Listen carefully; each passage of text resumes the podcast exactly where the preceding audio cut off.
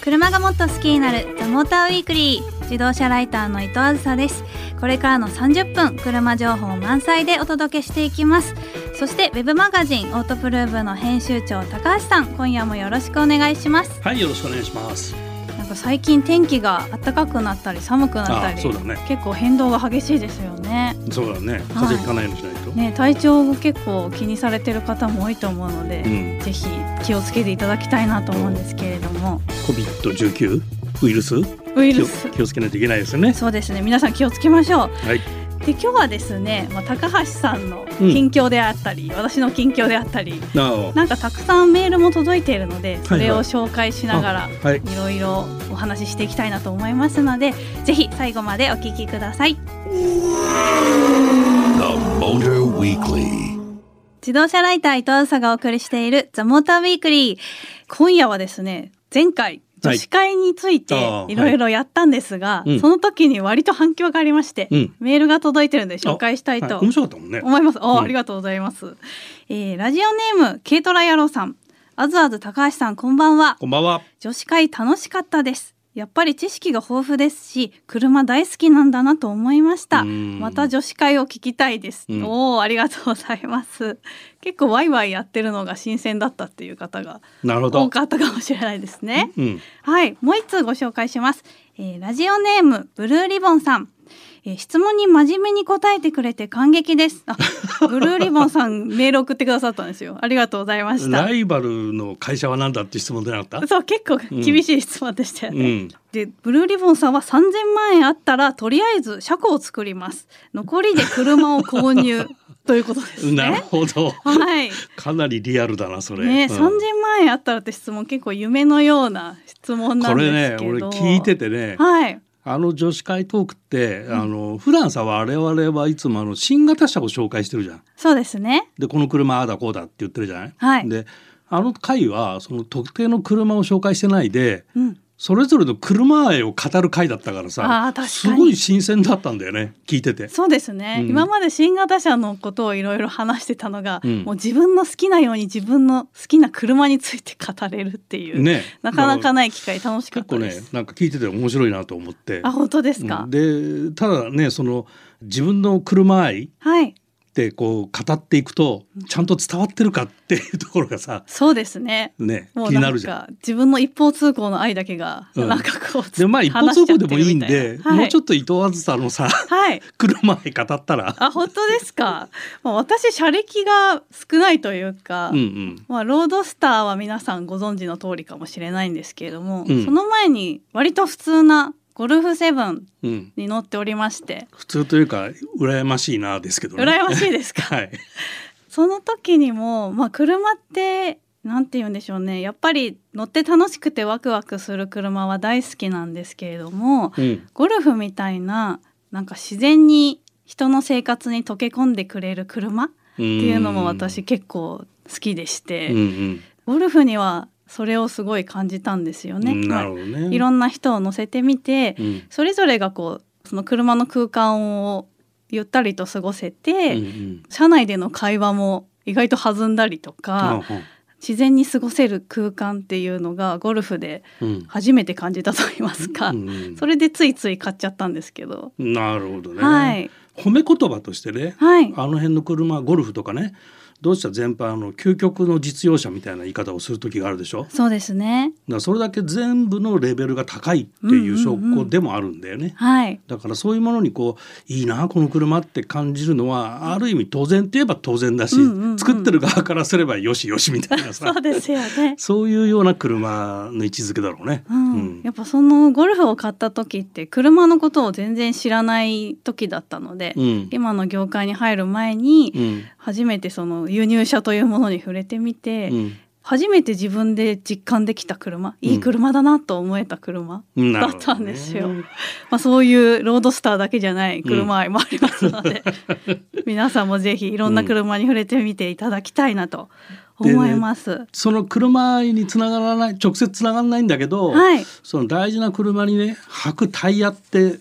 あるじゃない、はいそのタイヤがねちょっとここのところ、北海道とかスタッドレスのね試乗会とかねはい。そういうのに行っててタイヤついてるの今。お、タイヤですうかん、で。その中でそういうなんていうのかな自分の愛車にね履かせてもいいかなって思うねはい。オールシーズンタイヤっていうのちょっと面白いなと思ってて、んうんここのところ急激にね話題が出てきてるこなるほどこ数年。オールシーズンといえば夏も冬も履けちゃうタイヤっっていうタイヤてでことですよね。でもともとアメリカ北米でもそはいれからヨーロッパでも、まあ、オールシーズンってあってで特に北米型っていうのは、はい。えあの M& プラスっていう、まあ、マッドスノーっていうレギュレーションで作られてるものが多くて、はい。まあ、マッドスノーとは言ってもあんまり雪はダメっていうのが北米型だったんだよね。あーそうなんですねそれがねここ近年34年ぐらい前からかな欧州でもそういうマッドスノープラススノーフレークマーク付きっていうのが出てきてて、うんうんそれは雪もいけるっていうオールシーズンはい。そういうタイヤが出てきたのね。おーでそれを日本でもどうでしょうっていうのを各社やり始めてはい。で今回北海道で乗ってきたっていうのがあるんだけど。最近高橋さんが北海道にばっかり行ってたのは そうそ遊びじゃなかったです ね。遊びじゃなかったんだけどさ、はい。でそのタイヤがね驚くほど性能いいのよへえ。びっくりっていう北海道の雪でもオールシーズンのタイヤで全然走れちゃうってそうそいうそううそうことですか。雪でも走れちゃうおお、それは安心ですね。そうでまあ乗ったタイヤはね横浜タイヤのブルーアース 4SAW21 って長い名前なんだけど長い覚えられませんね。 このオールシーズンが、まあ、雪でも走れますっていうのは横浜が言ってて、はい。ミシュランはねクロスクライメイト、うんうんうんまあ、あの天候がクロスしてるっていう意味であねそれがいクロスクライメイト。クロスクライメイトうん、でこれはねミシュランのやつはねあの夏場の、えーテストコースであの乗ったんだけどね、はいでこれだから夏の舗装路それから高速走行、うんそれから雪道っていうところでいろいろ各社テストして、どれもねみんないいタイヤうが。ーんでロードノイズも静かだし、はい。あのスタッドレスまではいかないんだけど雪走れるぜって感じ、うんうんうんで唯一ね氷がダメなんだよねあ、なるほど。凍った路面の多い場所の人たちは厳しいかなっていうとこなんだけど、うん。東京とか横浜みたく基本的に雪降らないエリアじゃん。はい。で非降雪エリアの人にはバッチリですよっていうタイヤ、うんなるほど。これいいよ結構冬ってやっぱりスタッドレス履かなきゃダメだっていうなんかうん日本だとそういうイメージが強いかもしれないんですけど、うんオールシーズンでもそういう北海道の雪ですら安心して走れちゃうってことは、うんまあ、やっぱりこの横浜とかね、うん走る方はうん冬これつけとけば安心というかうん、でね夏もあ走れる。の北海道の雪って逆にあの乾燥してるんで、グリップしやすいんだよね。ああなるほど。でそれよりも南東北ぐらいとはか信州とか、うんうん、まあ、あとは北関東群馬とかはい。そういうところってやっぱり湿度が高くてウェットというか湿った雪が多いでしょ。でですねそこの雪の方が結構滑っちゃうわけよ。うんうんうん。でそういう時にその水をどれだけ弾くかみたいな、はい。まあ、給水するのか撥水させるのか、まあ、そこがスタッドレスの技術の分かれどころなんだけど、でそういうところでもそれなりにグリップするっていう,、へえ。ういうタイヤの開発なんだよねだからねほんと使い勝手いいよーん。びっくり。確かに自分が東京とか横浜に住んでるのであれば、やっぱそれが一番便利かなってちょっとそう思っちゃいますね。だまあもちろん履く車はいに。もよるし、まあロードスターにはね多分似合わない。そうかもしれない です。なんでオールシーズンって言われちゃうかもしれないですね。だからまあスポーツドライビングする人とか、うんうんまあそういう人には向かないとは思うけども、はい実用性を重要視するとかね、まああとね意外と燃費もいいんでなるほど。そういう人にはねおすすめかなってちょっと試してみたらどうかなっていう気がしました。ああちょっとうん私もちょっとロードスターには履けないかもしれないですけど、うん他の車で試してみたいと思います。はいでさらにメールが届いてますのでごはいはい紹介します。はい、ラジオネームサーキットウルフさん、えー、あずあずさんこんばんは、えー、私の最初の車はスズキのセルボです実はこれは十字アローがデザインしたフロンテクーペを継承したデザインになっています軽自動車ですが本当にかっこよかったですこんな小さい車たちの話題も番組に取り上げてみてくださいきっと楽しいのでということでしたうんまあ、デザインの話結構うんうんね、楽しいですよねデザイナーいもろいろあねりますもんねジュジアローとかヤン・カラムとかねいはろいいろ有名人いますからね。ですね。まあなのでぜひこのデザインの話していきたいなと思うので後半はデザインの話でお楽しみいただければと思います。 The Motor Weekly.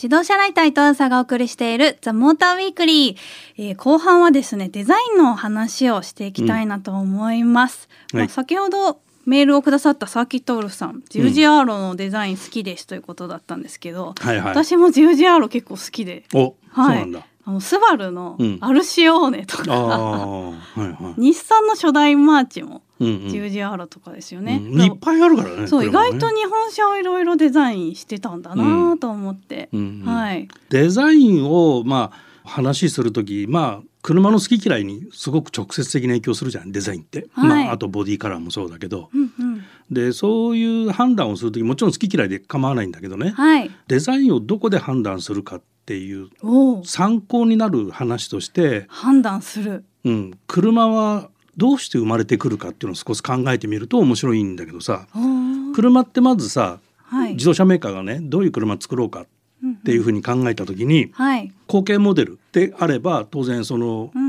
ん、パッケージは決まってくるんだけども、そうですね。その後継モデルじゃなくて新規のモデルっていうのも当然あるわけじゃないはい、でそれをどういうデザインにしていったらいいかっていうことも考えなきゃいけないでしょ、うんうんだからまあなんていうのかな車の型で考えると今だったら SUV があって、うんミニバンがあってセダンがあって、はいまあ、スポーツカーがあってみたいありなますね大きな枠組みがあって、うん、はい、今度作る車はどういう車かなっていうまずそこのデザインパッケージがあるわけじゃん。うんうん、で、まあ、スポーツカー作りますってなればはい、必然的になんとなくイメージできるでしょで、ミニバン作りますって言ったらもう四角い箱っていうさ、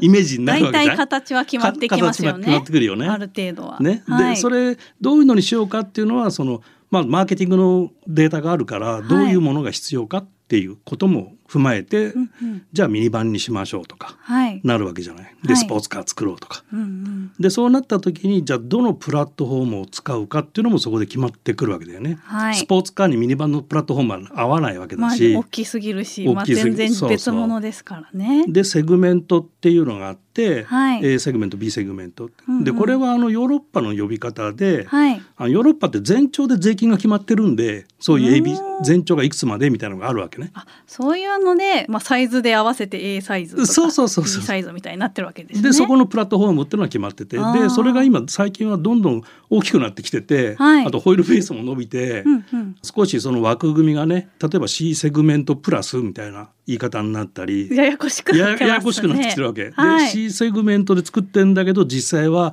えー4.6以上あるみたいなねあーんふうになってたりするからなるほどこうサイズ感は多少今分かりにくくはなってきてるんだけど、うんまあもともとはそういうセグメントがあって、はい、じゃあ B セグメントで、えーハッチバックで作りましょうってなったら、うんうん、 FF にしなくちゃっていうふうになる。まあそれなんで FF にしなくちゃったかっていうと B セグメントってコンパクトカーだからはい、荷室の広さがある程度必要だよねっていうマーケットニーズがあるとうんうん、でそうすると室内を広く取るためにはエンジンを横置きにして、エンジンルームを小さくしてパッケージデザインをしましょうってなってくると、うんまあ、そういう発想になるじゃない。うん、でそれでプラットフォームが決まってくると、はい、ほらイメージした車はショートノーズでひ広いキャビンっていうのは今イメージできてるでしょできてますか皆さ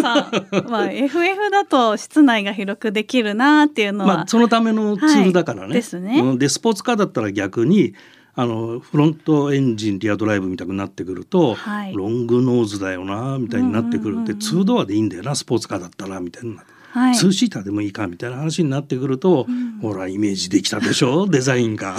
確 かにまあ普通デザインってパッと見でこう可愛いとかかっこいいとかありますけどうんもともとはやっぱそういうパッケージから生まれそうてなのるっていうことなんですそようね。そうだから車を作る上でまず商品パッケージ商品デザインっていうのがあって、はい、でそこでどういう技術で搭載していくかっていうのが製品デザインっていうのがあるわけね。うんうん、で製品デザインが決まって、はいパッケージデザインも決まってもうこれってなった時に最後のフィニッシュワークが衣装デザインっていうものんでこれが、まあ、いわゆるさヘッドライトのデザインだとかさはいヘッドライトどこにつけるとかさ、うんバンパーデザインどうするとか、はい開口部つけちゃおうかとかさうんあとフェンダーアーチ黒くするみたいなのとかさまあそういうことだよね。うん、でそれが衣装デザイン。はい、でその衣装デザインが、まあ、自動車メーカーが言ってるさデザイン言語みたいなことをよく最近ありますねいろんあなるでしょメーカーが行ってらっしゃるそうそう三菱とかだったらダイナミックシールドって言って見てたりさ、よく見てましたよ、うん、それとあ体当たりチャレンジでと最近のメルセデスだとさ、はいえーセンシュアルピュリティっつってて純粋、官能的純粋って日本語訳してるんだけどさ難しいですねよくわからんで官能的純 粋そうそうあとトヨタだったらキンルックとかさはいあとはまあ BMW はまあキドニーグリルと同じようにこうデザインアイコンとしてホフマイスターキンクとかっていうプレスラインデザインがある、はい、まあ、あの C ピラーとか D ピラーに向かってこう跳ね上がるようなデザインをね、うんうんうんあのホフマイスターキンクっていうんだけど、なるほどまあ、そういったデザイン言語を使ってって車を個性化していくっていう技法が衣装デザインに入ってくる。うんうんうんであとはボディカラーなっているうこほとどだよね。まあ、結構パッと見てこのメーカーだってわかるのがやっぱそのデザインアイコンとデしてザイね。ンアイコンでうんわそうかりやすくしてるっていう,、そうだからはいまずパッケージデザインで、例えばさレクサス LC とかさはい見るからにかっこいいわけじゃんロングノーズででリアのボリュームがあってってはいであれはある意味商品デザインと製品デザインでもうあそこまでできてるわけよ。うんうんうんであとは最後のフィニッシュワークをどうするかっていうのでレクサスのスピンドルグリルを使ってあの形ができてきてるっていなるほどうことなんだよね。で、はい自分がこの車かっこいいなと思ってるのは、はいどこに惹かれてるのかっていうのをこう考えた時にそういう話で参考になるかなと思うんだけどね。うんうんうんだから LC かっこいいなと思ったのは、は衣い装デザインじゃなくてパッケージデザインに俺惚れたのかなとかさ、うんうんうんそういうこともありえるわけ。わかりますでそれのこう一番代表的なのが、はいイアン・カラムっていう人で、はいロングノーズショートデッキっていうデザインをスポーツカーのベーシックとして作った人だよ。おジャガーのデザイナーさんだった方ああまあアストン・マーチンだけどもともとはね。はいうんでそういう彼らみたいな人がスポーツカーのデザインはロングノーズ、まあ、でっかいエンジンが入ってますってそれだけで分かりますよみたいなものをうんうん提案したと。なるほどでフィニッシュワークはどうするかっていうのはまたその後自動車メーカーはこうプラスしていくみたいなね、はいものもあるからうん私はどこに惹かれたんだろうこの車の魅力はっていうのは一つ参考になるかなと思うけどね。確かに、まあ、私ももともとカーグラフィックっていう自動車雑誌に入る前はうんデザイナーだったので、うんまあ、車は関係ないグラフィックデザイナーだったんですけどやっぱり車ってすごいなと思うのは、うんやっぱたくさんのこう部品だったりパーツだったりいろんなこう制限がある中であの美しい形を作っていくっていうなかなか他のデザインではできないようなうんプロダクトデザインを作ってるなっていうのがあって、うんやっぱデザイナーとしてはあれ車って一番デザイン難しいものなんじゃないか なって未だに思っていてそうだね難しいよね。はいでそういう流れの中でもセオリーに当てはまらない車っていうのもまた自動車メーカーはトライしてるのね。はいでそれもまた面白くて例えば三菱のデリカ D5 はいあれミニバンなのに SUV じゃん。でミニバンだったらもっと空間を広く取るためにフロアもっと下げるし、あー車高もあんなにロードクリアランス取る必要ないしなるほどだからこういうニーズってあるっていうのは三菱の方で分かったんだよねきっとねあれ作った時に。だからあの車ってロングセラーだしはいファンは離れないし、そうですねいわゆるライバル不在の車なんだよね。ああであとは鈴木のハスラーとかもそうだしさはいでそういうのってね例えばスズキだとワゴン R っていう車が二十数年前に初めて出た時にこのさっきのメールくれた方がセセルボだっけ乗ってたっていう話ではい、おね、っしゃってましたね。軽自動車って普通乗用車のちっちゃいやつだったのよ昔は。うんうん。でそれが今軽自動車っていうとみんなワンボックスじゃん。まあそういう風な形になりつつありますね。ね、はでい。それを作ったのがワゴン R なの。ああワゴン R といえば。そうでワゴンはい R はだから軽自動車のマーケットを変えちゃったんだよねマーケットニーズを。 なるほど。そういうデザイン的な面白さっていうのも、はいデザイン語る上では面白いかなとは思いますね。なるほど。まあリスナーの皆さんもまあパッと見のデザインだけじゃなくて、結構自分がどこに惹かれて、どういうとこがここいいなって思ったかを深掘りしていくと面白いかもしれないですね。